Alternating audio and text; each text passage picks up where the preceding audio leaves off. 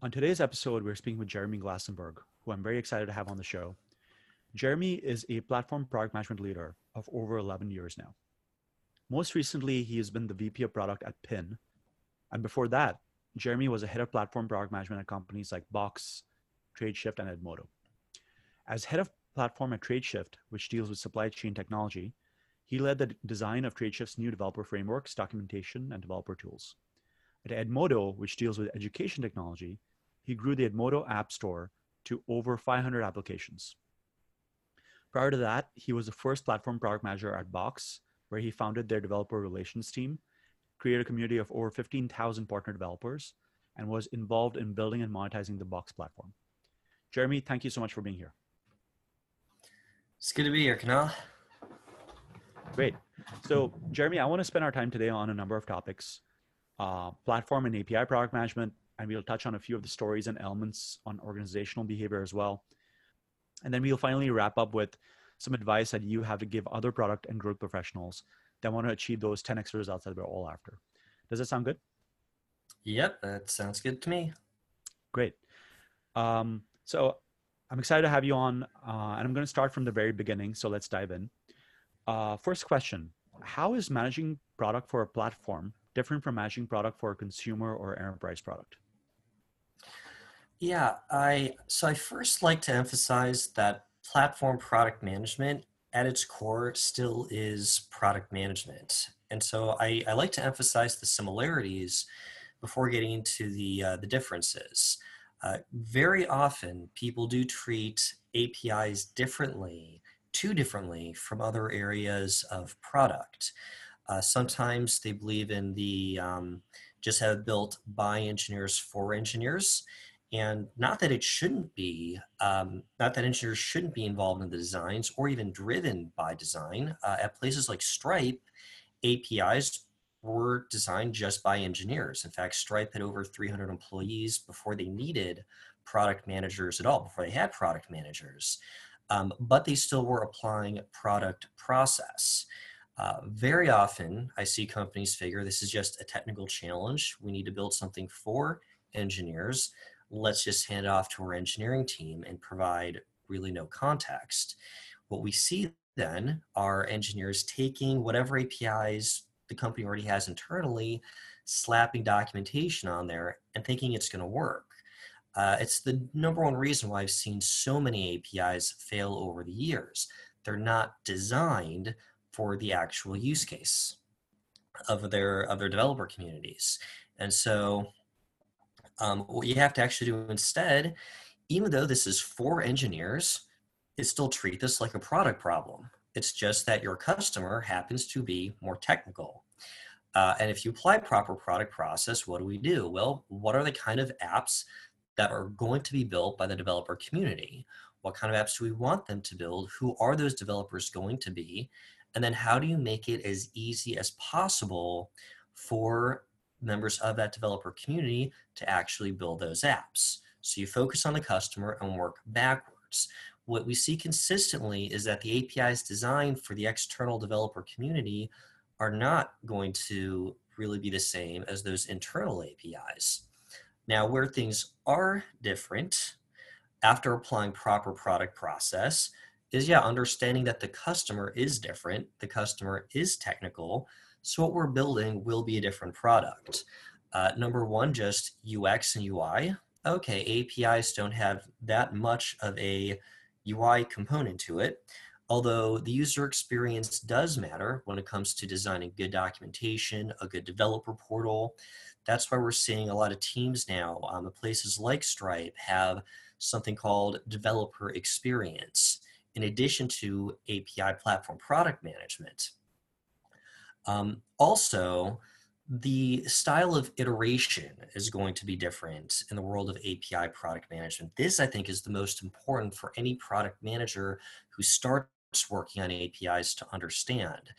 In the world of product management, we have to experiment, we have to iterate, conduct A/B tests, make a lot of small changes and seeing the results. And if those don't work, reverting them or continuing to build upon them. In the world of APIs, yes, we want to iterate, we want to experiment, but we have to watch out more for backwards compatibility. little changes in the API have a big impact. They can break a lot of applications, or they can break a small number of very important applications. The way these integrations work, the way developers interact with APIs, it's more sensitive than when you're just working on the interface of a consumer-facing product. So yeah, basically, A, still treat this like a product problem, but B, understand the rules of API product management, especially backwards compatibility. That goes back to developer empathy and just understanding how to design your product for the long term in a way such that you can iterate, but in a way that's still different from what you may do anywhere else when you're focusing just on a UI product. Makes a lot of sense, Jeremy. Can you tell us what tools you use to enable standardization of API design, which is making it easier to create APIs for developers to use and so on? You know, and maybe that's frameworks for designing APIs, open API specs, or services that can auto-generate this stuff. There's that issue of backwards compatibility in APIs that does make API design different from other areas of product. So how do you design APIs for backwards compatibility? There are ways of building APIs such that you can make certain adjustments, add optional input parameters, add to the output without breaking existing applications. But you have to design your APIs so that you can make those adjustments over time. We have found are certain standards that help with that. RESTful API architecture. There's also GraphQL now, which is another kind of standard for design. And these APIs are designed for that. These type of standards, they help on two fronts. One, ensuring that you are designing APIs that are pretty scalable. But two, designing APIs that are consistent, not just within your company, but with other companies as they're designing their APIs. Now that we have APIs all on a RESTful standard, it's easier for other tools to integrate. So we're seeing these connectors like IFT, Zapier, MuleSoft. It's much easier for them to implement integrations and connectors if these services, even if they're providing different functionality, they're doing it all under a certain kind of consistent standard. Now to build on REST, what's basically become the standard for RESTful design is this open API schema. It's basically a definition file for what are the function names, what are the inputs, what are the outputs. Let's make sure the outputs are consistent. And if you define your API in that schema, there are a lot of tools built around that now. So it's very easy to generate good API documentation right off of that schema. It's also easy to generate some basic API libraries. If you want a JavaScript library, a Python library, or something to give the developer community some starter code, you can auto-generate it when you have that schema. So yeah, I'm very emphatic about using the open API schema. That's become the de facto standard now for RESTful architecture. For those who are thinking about GraphQL, I don't think we'll have too much time to talk about that here, but GraphQL, when it was launched with a schema. So just build on that schema. It helps you to design your APIs well, and then it allows you to more easily launch all these other things that make for a good developer ecosystem. Awesome. What are some of the different types of personality traits you've come across in working with PMs and other cross-functional team members, and which ones have you found to be the most effective? When I've seen product managers, there's actually, I think, a spectrum in your style of interacting. We've talked about how there are ineffective PMs. The most ineffective I know of are the pushover PMs, the ones who, you know, something comes in from sales and they'll let the company just get sales driven, or something comes in from a manager and they just do what they're told. I'm emphatic, by the way, as someone who has been the first product hire at several startups, that, you know, your job as the first PM at a startup is to support the vision of your founder. Supporting the vision doesn't mean building everything that they asked you to build. It does mean questioning, criticizing the vision, and sometimes flat out saying no. You're responsible to execute. You may actually come up with, from your own research, data that says this is not the right idea. So on one side of the spectrum, though, is this pushover, the ones that are very friendly, but it's easy just to just crush them. Someone is going to come in with an idea, and if they're the strong personality wins. On the opposite end of the spectrum, and I've seen this one misinterpreted, the bulldozer PM, the one who does whatever is necessary to get something done. And they will leave a trail of destruction in the process. What I also find is that the bulldozer personality is associated with ego. Ego is not correlated with empathy. And so these bulldozer PMs are more likely to be driving their own ideas, what they think is cool, not based on real data, and they're going to force the company in the wrong direction. What we have in the middle is you start to get into the sweet spot. My favorite is what I call proactive. That means you really are trying to get feedback from other people. It's not necessarily about consensus. It's not about saying yes to everyone, but you want to actively get feedback from everyone. You're very much listening to people. At times you're saying no. At times you're not waiting for someone's permission. There is always that, you know, do you ask for permission or beg forgiveness? There's something in the middle in the proactive part of the range where you let people know what you are going to do, and you give them a certain amount of time to respond and challenge you. If they don't respond, by default, you will take action because you have to take action. You can't just let them stall by not responding or not prioritizing this thing, but you want to make sure that they know what you're going to do and that they have an option of coming to you if there is a concern. There's one more that I noticed. I used to just say that there's pushover, bulldozer, and proactive. There is one more that I've seen. I call it aggressive, where the person does have good ideas. They do listen to people. They are high in empathy, but they struggle a bit in communication. And maybe they are pushing something a little bit harder than they should. They may be unintentionally interrupted in a conversation. They may just have a little bit of sensitivity. It's hard for them to take some criticism. And so they're not pushing hard, but they may still be a little bit difficult about getting feedback, about interacting with people.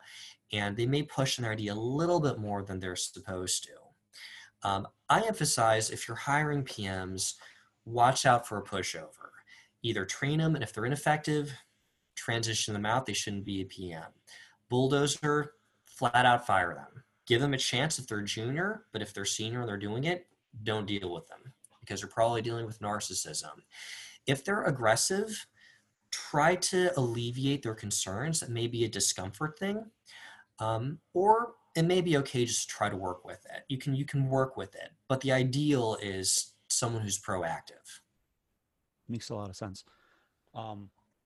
Where do you fit in the range, out of curiosity? And I mean, nobody is, everybody I found, you know, shifts at different times. And which ones have you found yourself fitting into most?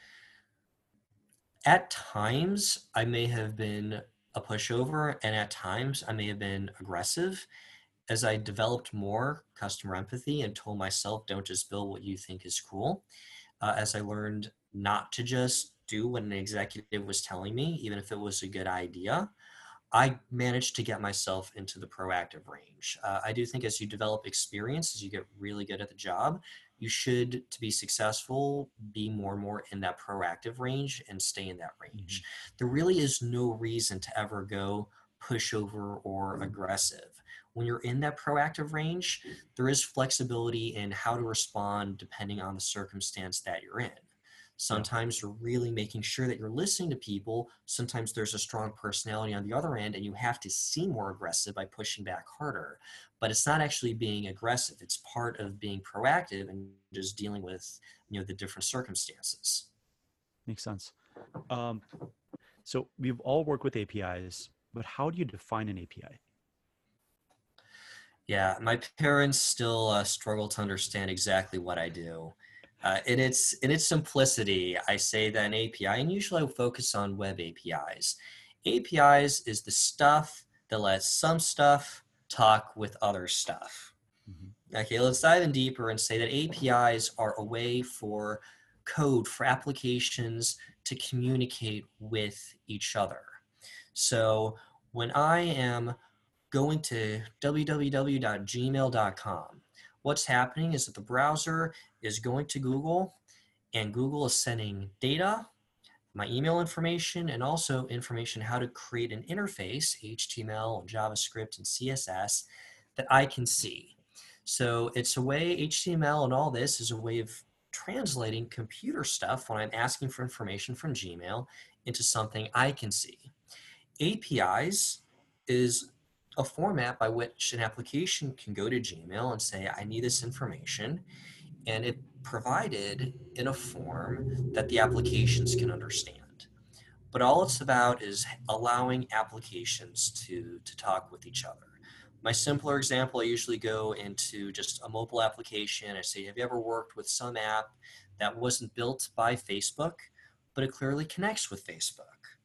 That's how it's done. APIs are the way that Facebook lets other applications interact with Facebook so that you don't have to interact with Facebook directly. Makes sense. I mean, in addition to interacting with Facebook directly. Right. Makes sense. So what is the value proposition of an API or developer platform? And you mentioned that there's a number of business models and value props for platforms. Can you talk about that a bit? Yeah, there are many ways that an API can benefit a company.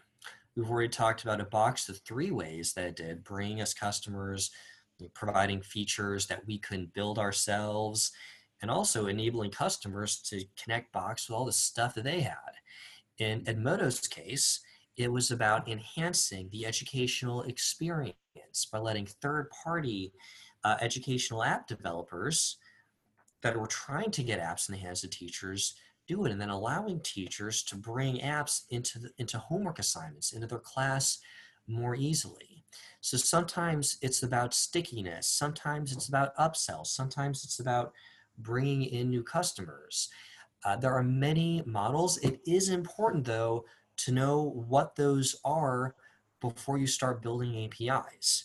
I turned down an offer from a unicorn startup once that was super excited about APIs. I met half the VPs, I met their CEO, I met their CTO.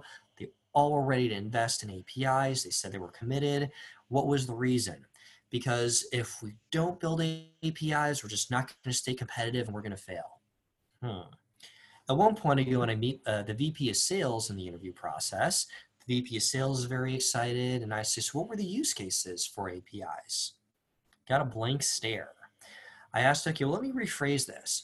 What are some cases where, because this is a sales-driven company, I'm not 100% sales-driven, but it was a B2B company that relied on just direct revenue from customers.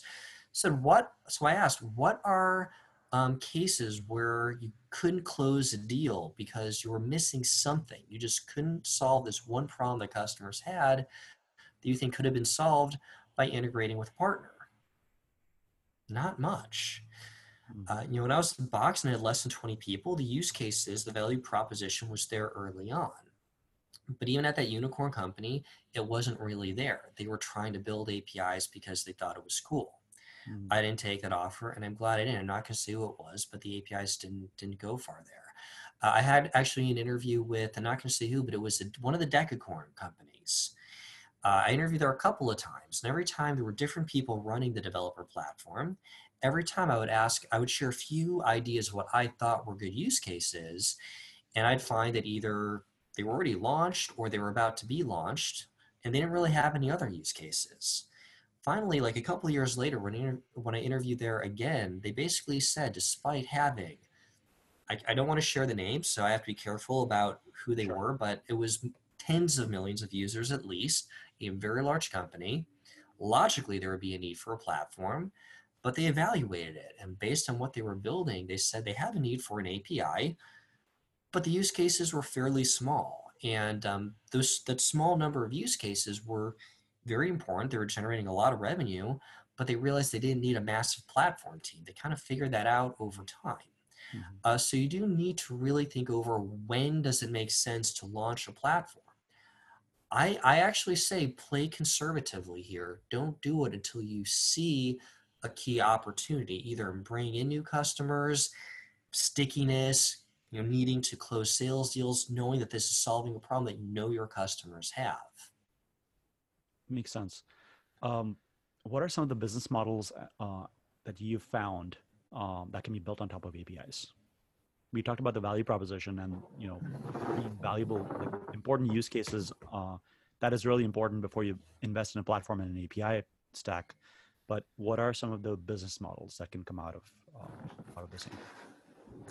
Yeah, and if I were to summarize these ones where I've been, these are all cases where the platform is complementary to some sort of customer-facing service that the company is already providing. Box provides an interface, mobile apps to upload files, download files, organize and collaborate. Edmodo was for teachers to interact with their students. There was an interface to it. And the APIs were complementary to that core product. In those cases, Will, one of the business models was just, this is just about satisfying customer needs, getting new customers, solving problems for customers. Yes, Box had some sort of a rev share. But the bigger thing for us was really just solving our own customer problems through third parties. And that's why, and they tested monetization other times. Sometime after I left, they actually got very creative and to encourage developers to build integrations. They had a rev share by which they would basically say, if a high-paying customer is using a certain application heavily, regardless of whether that customer came directly to sales and added that integration later, Box is actually going to pay out a rev share to that app just for being used by a paying customer. Now at Edmodo, the model was more of a monetization play where they wanted teachers or administrators to pay for these applications, and then there would be a revenue share between Edmodo and the partner. So the marketplace was both for stickiness to keep our teachers active and using the product, but also giving a reason for also an upsell, giving teachers and administrators a reason to actually pay for Edmodo by buying these third-party apps. So there was some direct monetization through a revenue share with our partner. Now there are times when you just flat out charge for API usage. Box did charge for API usage when we had customers building apps for internal use. At companies like Twilio and Stripe, where the product is fundamentally an API, yeah, what they have to do is just charge for actual API usage. So I think what we talked about there were 4 or 5 business models among the dozens of business models for platform world, but hopefully this gives a good, you know, starter insight as to how to do it. Yeah, for sure. So Jeremy, what are some of the unique product management challenges when it comes to APIs? I think we talked about some of this already, but I'd say first, treat this as a product problem. And this is where I think, you know, sometimes the API PIMs can be unique and that they do have to be technical, but they still have to have customer empathy. That's why I've seen a lot of product managers fail here. Sometimes they are great in customer empathy, but they don't have experience in developer empathy. Sometimes they have experience in the technical front, but it's not sufficient to say, I've seen a lot of APIs rebuilt based on we have to get these to, you know, RESTful architecture, but they still don't design APIs for the needs of the external community. So the big thing is still treat this like a product problem. And I think the rest is really watch that challenge of backwards compatibility. Knowing RESTful API architecture and the OpenAPI specification will be very helpful. Those are tools to guide you. It is best to dive in deeper and understand from other experiences what to watch out for to make sure that your APIs will scale as you need to expand the API endpoints, add to the endpoints, and basically continue to enhance your APIs over time. Great. What are some of the most common mistakes you see people making when designing and launching APIs? So we've talked before about developer empathy, how I've seen this play out in practice. The first being, let's just make it by engineers for engineers.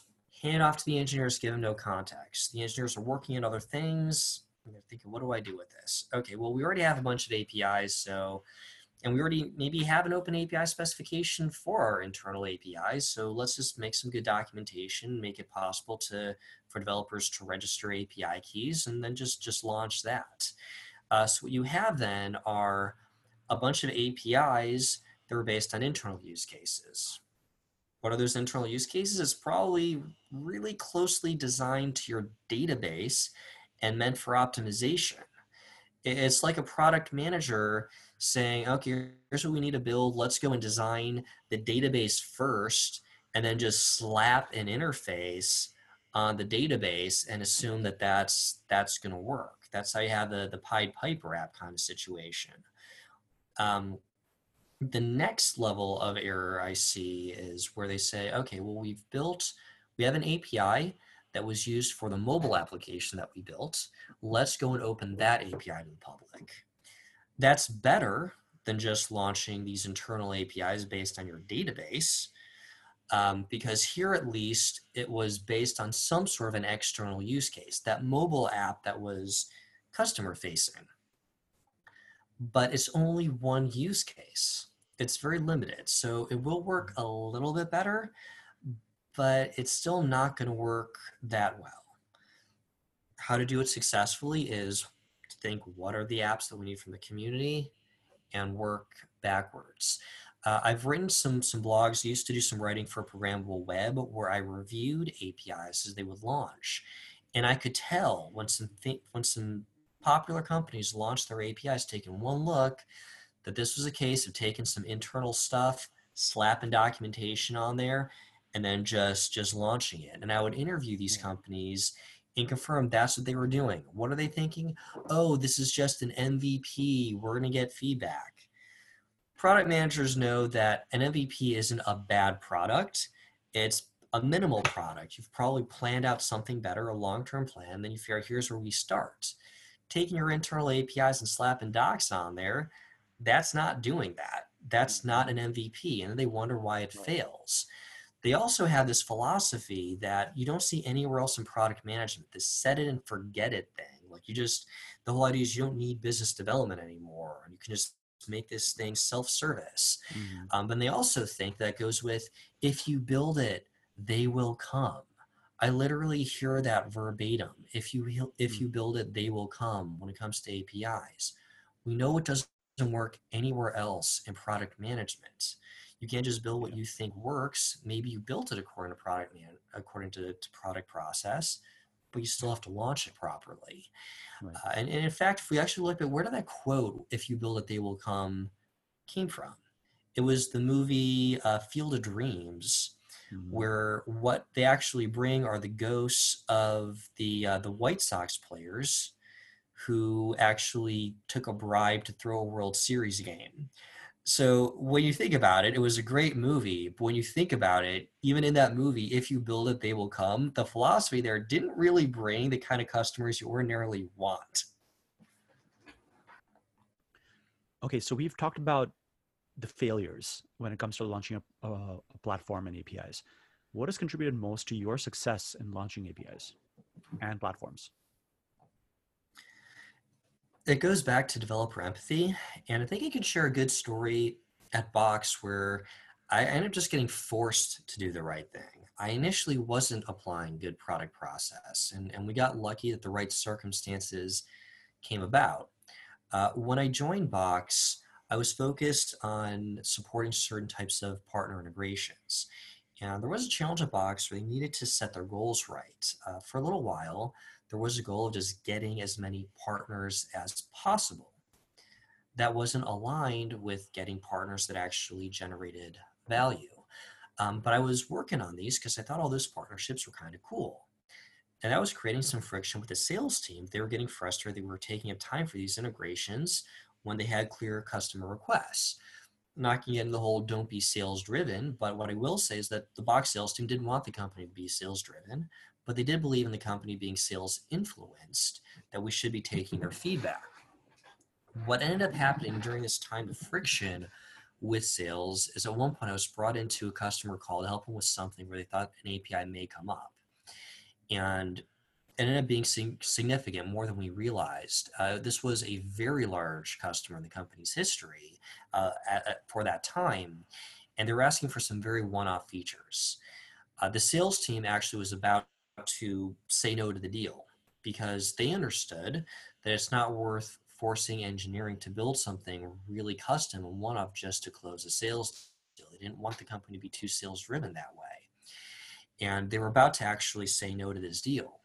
And I said, hey, everyone, this is entirely your decision, but to make sure all options are out there, based on what they're actually trying to do, the stuff that's custom, I think if we build a couple of administrative APIs that we know other customers down the road are probably going to want, and we ask them to build and maintain the other stuff that's really custom with the pitch that's in their interest to do it, because if they need to update it, they can do it freely.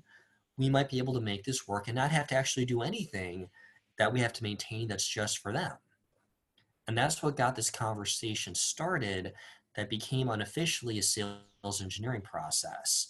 So by making my way over to suddenly becoming a sales engineer, which I didn't want to do, I couldn't stand it. I got really frustrated at times, but looking back, it was the best thing for my career because it forced me to develop that customer empathy, to get very close with the customer, and to from there apply proper product process and to say going forward, whatever we're building on the APIs is aligned to the needs of our customers. So in Box's case, early on when it took a little while to really argue with a lot of people had mixed opinions about the platform, this was worth doing.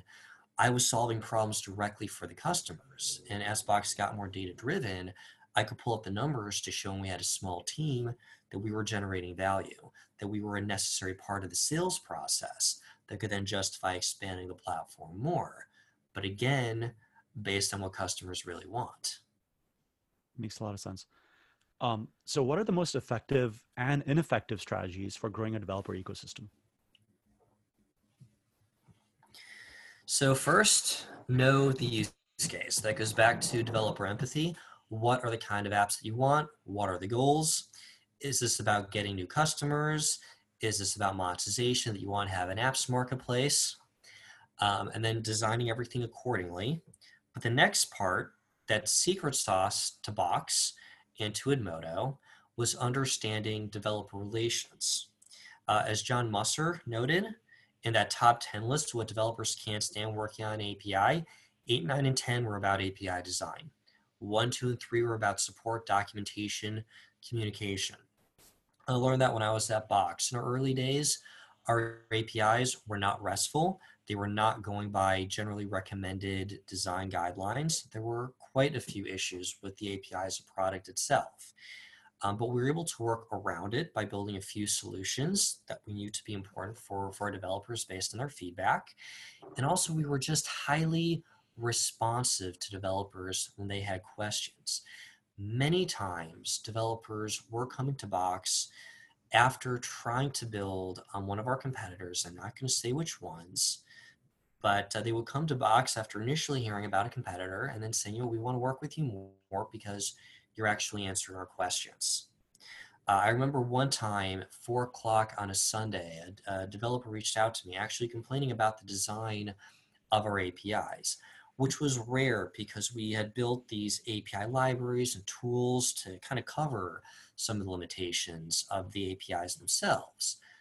But before 4:30, he got an email from me saying, yeah, thank you for your email. We completely understand. Yes, we know that certain APIs are not RESTful. It's more this style of API. We are working to improve upon it. It's going to take some time, but in the meantime, people have just been working off our API libraries and it's done the trick. And that developer responded just completely surprised. You know, he wasn't arguing with us. He just was being very direct with us. And you just know that he was so surprised to get a response in under 30 minutes on a Sunday. So I always say design developer platforms in principle to be self-service, but in practice, developer relations, developer support is vital to the success of a platform. Makes a lot of sense. So how can a company turn APIs into a developer platform? What are the steps they need to do? And how do you know that how do you know whether you should do it? And how do you know that you've gotten there once you've started doing it? Yeah, I think we've already talked about, use case, making sure that you only build APIs when there's really a need, designing those APIs accordingly. But I think you're also asking, when do we, or we could get into the, when would you say that this is actually a platform and not just APIs? Because it is very common for companies to start with APIs, allow, mobile app to integrate, but is that really a platform? Right. I'd ask, how do you define a platform, in particular a developer platform? That word has been used a lot in the last decade. It's quite a popular buzzword in Silicon Valley. I have my own definition. There isn't really an official definition of a developer platform. But I'd say at its core, it becomes a platform when applications can be built entirely on what you're providing. So if you just have APIs and others are building apps and running them elsewhere and they're connecting, and what the way they're integrating is a simple feature, you have APIs. Mm-hmm. When you start to see a product that's built entirely on your APIs, like in Box's case, a desktop application in the sidebar that's syncing constantly with Box and providing particular information for customers. Okay, this is now a product that relies entirely on Box. So is it that the tech is dependent, or is it that the business is dependent? I think it's more important that you have a business that's starting to actually run on your platform and products being built that are built entirely by working off of your platform. One shortcut I do have, though, is that I say that if you have a pretty nice system for apps to integrate into your interface itself, then you probably already have a platform. If apps are literally running in your UI. Although I think the real clear definition is when you've built it such that new businesses are created and are running on your system, which is really one of my favorite things about building a successful developer platform. My top two really were getting to build out product teams and developer relations teams and training developer advocates to become product managers. So creating those jobs and helping people get their careers started, but then also seeing partners really succeed, businesses form, companies literally, people literally creating companies that are running on your platform and allowing these businesses to happen. Those business opportunities just never would have happened otherwise. Mm-hmm. Great. That makes a lot of sense. What are some tips that you have to give companies when they are rolling out a new release of their APIs? And you've talked about backward compatibility and breaking changes, but how do you ensure backward compatibility and a smooth transition when you're a company rolling out APIs? So from a small tactical level, when it comes to backwards compatibility, and this can probably be an entire talk on its own, how to make sure you actually have backwards compatibility. But I would say if you are, if you're removing anything from either the input or the output, that could break a call. Obviously, if you're removing a function, that's going to break things. If you're changing the name of a function, that's going to break things. If you're changing the inputs, the name of the inputs, you're changing the name of the outputs, it's gonna break something in the API. If you're adding to an API, adding a new endpoint, it's probably fine. If you're adding a new optional input parameter, fine. If developers were already using that API, they just, they don't have to use that input. If you're adding something new to the output, but not changing the structure of the output, that's probably fine as well. You're not likely to be breaking anything. There are some caveats if you're adding output, though, but let's not get into that there. It's just when you are fundamentally changing something to an API, warning, there may be a backwards compatibility break. And so sometimes you do have to do that. There are different ways of approaching it. If it's a security issue, I say that you can justify doing more of a hard, like, we need to break this thing immediately. When that happens, I also check to see how many developers are using it. If it's just an input to an endpoint, something niche, maybe it's a smaller number of developers, you might be able just to reach out to them directly and say, hey, are you okay just making a change over the next 14 to 30 days? But if it's not a security thing, it is a popular API. I'm a big advocate of sunsetting, of deprecating APIs, so that you basically say, we have a new API endpoint, all existing developers, basically your API keys were created before a certain date. You're allowed to use this API. It's going to stay in our documentation with the disclaimer that it's deprecated. And any new developer who comes on board and creates a new application, you have to use the new endpoints. You're not allowed to use the deprecated endpoints. They were deprecated as of a certain date. That means it's only accessible to applications that were created prior to that date. I also give the disclaimer, especially when it comes to B2B APIs, if you want to create a new version of an API entirely, go from a V1 to a V2, not just changing an endpoint here or there. Assume that you will need to maintain the old API for at least 3 years. Wow. I've seen companies attempt it in 1 year. Sometimes they are, but not in the world of B2B software. It always takes 3 years. Interesting. Let's get a bit technical now. So when it comes to APIs, what are webhooks and websockets? And what's the difference? I do encourage people when building APIs and designing APIs to think outside the box. I'm a big fan of embedded integrations. I may be writing some stuff soon on that topic as to how you can enable third parties to safely customize your interface. But another area of key importance is to consider webhooks and websockets. These are basically real-time notifications to your apps. The way I like to explain, if I were ever asked in an interview, how do you explain WebSockets to a 5-year-old? Well, maybe not to a 5-year-old, but have you ever been on a phone call we're calling Southwest Airlines? I love Southwest, the best customer service of any airline. They were the first to do this. You call them up and no agent is available at this time, so you're going to have to go on hold. Now, besides the fact that Southwest rarely has a 60-minute hold time, for them it's like 5 or 10 minutes. But what they did differently from others is rather than make you wait and just listen to really annoying music for 10, 15 minutes, they just said, give us your phone number and we will call you back. So you don't sit there listening, polling, are they ready? Are they ready? Are they ready? Instead, Southwest will let you know when they're ready. That's a webhook. It's a reverse API. In Box's case, we had certain integrations that needed to know when files were being uploaded into Box and then act accordingly. So how do they do that? One way is polling, which is basically constantly calling our API, probably our updates API, to see what events are happening in Box. Was there an update in the last 10 seconds? No, okay, well, I'm gonna call in 10 seconds. Has there been an upload now?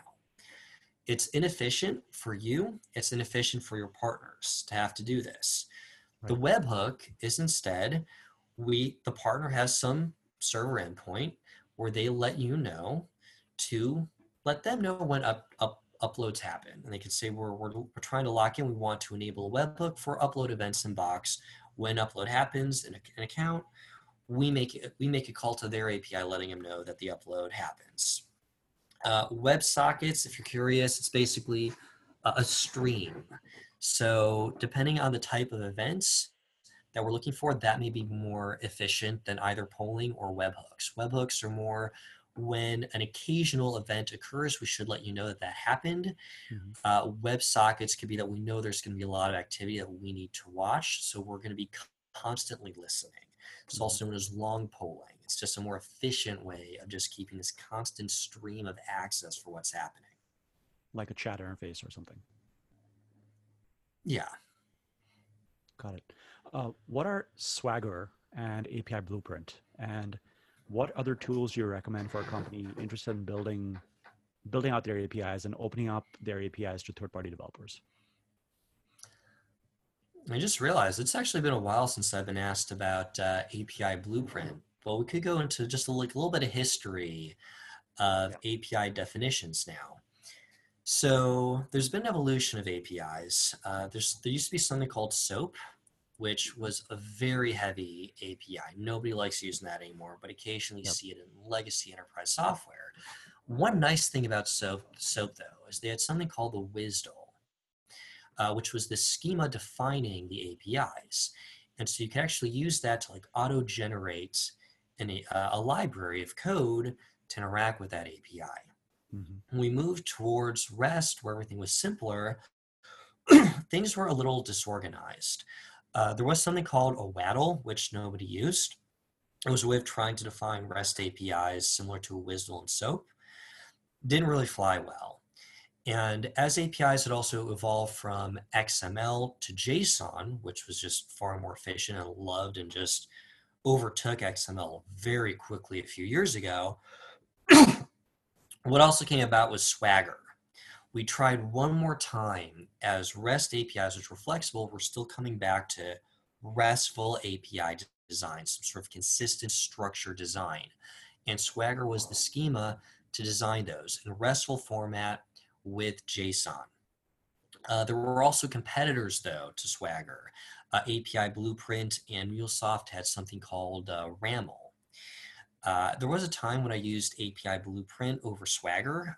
I always thought that Swagger really was the best, but at times API Blueprint had, like through some community developer, a way of creating really good API documentation automatically. But at this point, all of this is actually merged into the OpenAPI specification. It was basically the next generation Swagger, but they called it OpenAPI. So that's really the new standard. So if you've heard RAML, API Blueprint, or Swagger in the past, you usually hear Swagger a lot still. It's all basically consolidated with everyone agreeing onto OpenAPI as being really the official standard. Now within that, there are other tools that you can use alongside OpenAPI. There are many tools that generate documentation, and that allows you to do what Stripe did years ago, that three-column documentation. Just Google that if you don't know what I'm talking about, three-column API documentation. Once you have an OpenAPI specification, it's really easy to generate that. I've seen a lot of different tools on top of that. APImatic specializes in building API SDKs off of that documentation. There are tools like Apiary and Postman that are there to actually help to create the OpenAPI specification. And if we go to other tools over time, like Kong, they're building out their own developer portal framework. A lot of these tools, they allow you to just import an OpenAPI specification and auto-generate documentation, other features off of it. So I admittedly haven't looked at the latest that Kong has for that framework. Last I checked with Kong was a work in progress, but I anticipate over time, those frameworks to actually build your own developer portals to be able to just utilize the OpenAPI specification to just auto-manage all of these aspects for the core product to a successful developer program. Makes a lot of sense. Thanks for that insight. And I'm not sure if we've addressed this question already, but at what stage should a company consider building and opening up its APIs to third-party developers? We did talk about it a little bit, but my emphasis here is do it when you clearly have a use case and you can see that there's demand. Either you feel that you can reach out to developers who can bring you customers, or you see that customers have a need that you're not able to solve yourself, and then it starts to make sense to build out those APIs. For different companies, this happens at different stages. For Box, it made sense very early on. But I've also worked with unicorn companies where even at $1 billion, even at $10 billion, it didn't make sense. Some of the companies whom I've consulted for, they just crossed the $1 billion mark. They just started looking into it. And maybe they were a little bit late to the game, but not that late. And that was okay. They had more confidence that we could look at what customers need and say, yeah, you're definitely at a point now where if you build APIs based on the needs of the customers that you have now, maybe it was an SMB solution that transitioned to enterprise, it made more sense to the enterprise. Now it starts to make sense to actually build and launch these. But yeah, don't just go in and start building APIs because you think they're cool. Makes a lot of sense. So Jeremy, let's dive into your background a little bit more and talk about advice you have to give other PMs. When you're starting with a new product role, and you've done this a few times now, what have you found to be the most challenging, and how have you gotten past that challenge? So PMs need to communicate effectively very well, not just to derive their own vision, but to get feedback from the right people. So at every company I've seen is different processes, but more importantly, different cultures. So it's important early on to get to know as many people as possible. I've encouraged at times when I've had interviews to be interviewed by more people before they actually give me the offer, because I want to make sure that those people know me, that I know them, and that we think we're going to have a good rapport. So for engineers, there are different kinds of engineering personalities. When I was at TradeShift, I worked with engineers in San Francisco, Denmark, and China. Denmark was very direct. They don't sugarcoat. San Francisco was kind of sugarcoaty. China, in Chinese culture, they sugarcoat much more than in the United States. It's a very indirect form of communication, and you have to be aware of that. You also have to be aware, are certain engineers just not a fan of product managers? Which engineers are going to be more upfront with you about their concerns? Which are going to be uncomfortable and just, you know, be good troopers but not share when they're uncomfortable? Which ones really are just going to pull some shenanigans because they don't want to work with an engineer, and they won't work with a PM? And then you also have to make sure to have really good lines of communication with sales if you're in B2B, with customer success, with those people who are going to be getting you the feedback from customers. A little secret I've learned when you're at companies at a few hundred, there are certain people in sales, certain people in customer success who are better at consolidating that feedback and sharing it with you. It's not necessarily in a managerial position. There are just certain people who are just happier to talk with other teams. And you have to know who those people are. They're going to be your better sources of communication and keeping up with what's going on. Yeah, I've seen that too. That makes a lot of sense. And you kind of touched on this already, but in your opinion, what makes a great product manager? Obviously, communication is a key part of it. But what qualities do they share? And are they common across these different companies you worked at? Yeah, we've talked about the customer empathy and growth mindset aspect, yes. But I think we can dive in more here. I do say that you no longer need the engineer MBA combo. It does help because it is good to have business skills and technical skills, but there's a lot more to it. And I break product management skills into two areas. There is the growth mindset and customer empathy, which emphasize whatever background you're from, you have to have that. You have to have both of those. You have to be great at both of those. Next are practical skills. And in practical skills, I'd say there are a handful of things that all PMs have to be good at. And then one or two things among those skills that you have to just be great at. That goes to design skills, technical skills, communication skills, and business sense. And so you have to, at minimum, be able to communicate reasonably well, have enough technical chops to be able to talk with engineers, have enough design sense to be able to work with a design team, and then you have to be great at one of them. This is why, as we're building out product teams, we know it's important to diversify backgrounds, and why we now have people from a diverse set of backgrounds in education, because it helps to have someone who's specialized in front end, a former designer who not only knows how to work with design, but really understands the latest learnings in usability in designing a good onboarding interface, designing the front end overall.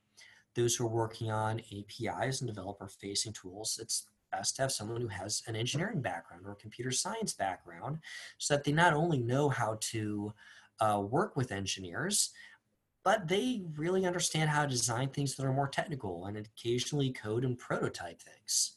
So that's where you start to diversify the team. Maybe have those who are more experienced in administrative tools or pricing decisions. And those can be more of the enterprise PMs, the ones that have the MBA or the business background.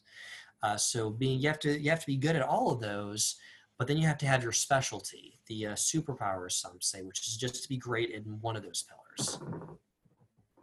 Makes a lot of sense. So Jeremy, what advice do you have to give other product managers and growth professionals that want to, achieve those 10x results that we all want? How can one be super successful as a product manager, especially in platform product management? There was a professor of mine in B school, Robert Kelly, who wrote this book, or he co-authored this book, Developing Star Performers.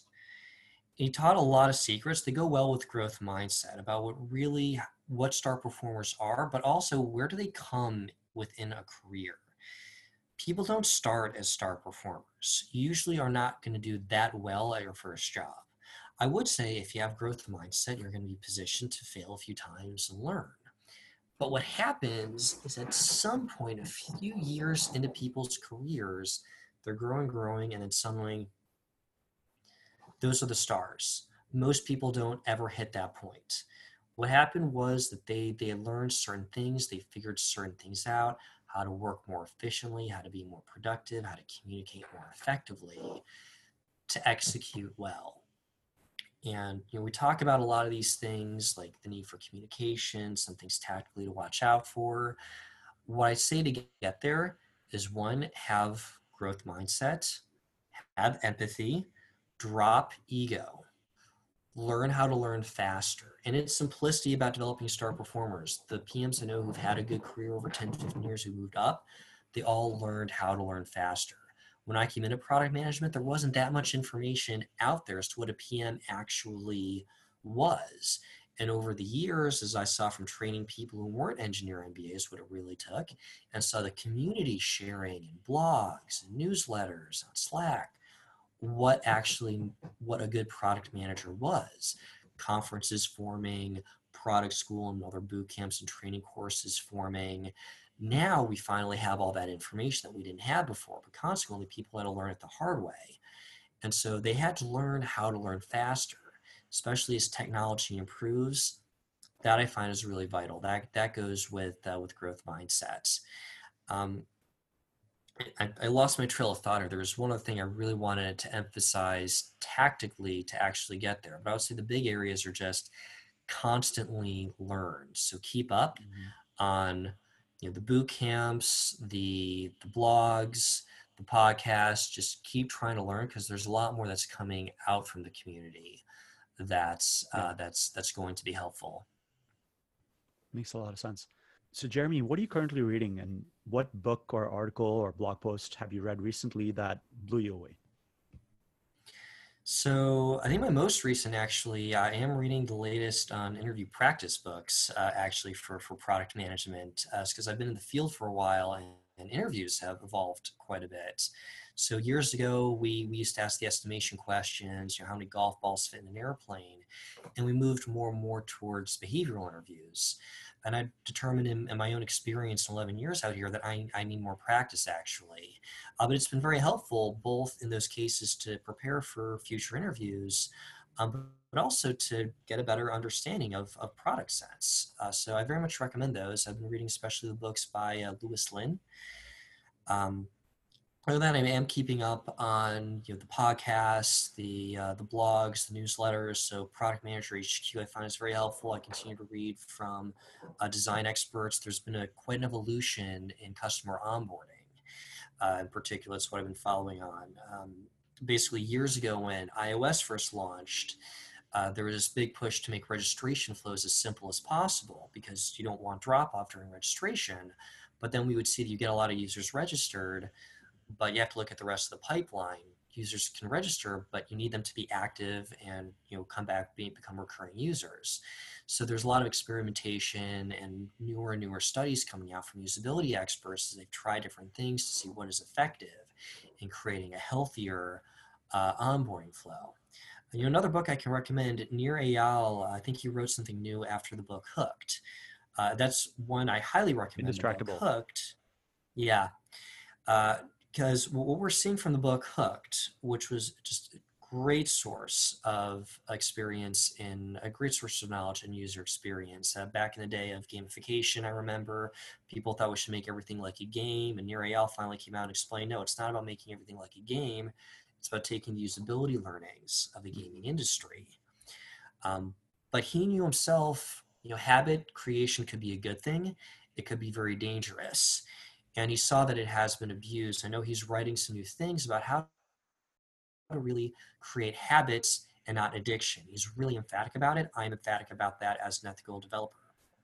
So there are books coming out. There's still the content from the community, the articles, the blogs, the new podcasts, and there's also curriculum content. So I've been teaching at Product School. I think it's a great boot camp. I've also been in touch with Carnegie Mellon University.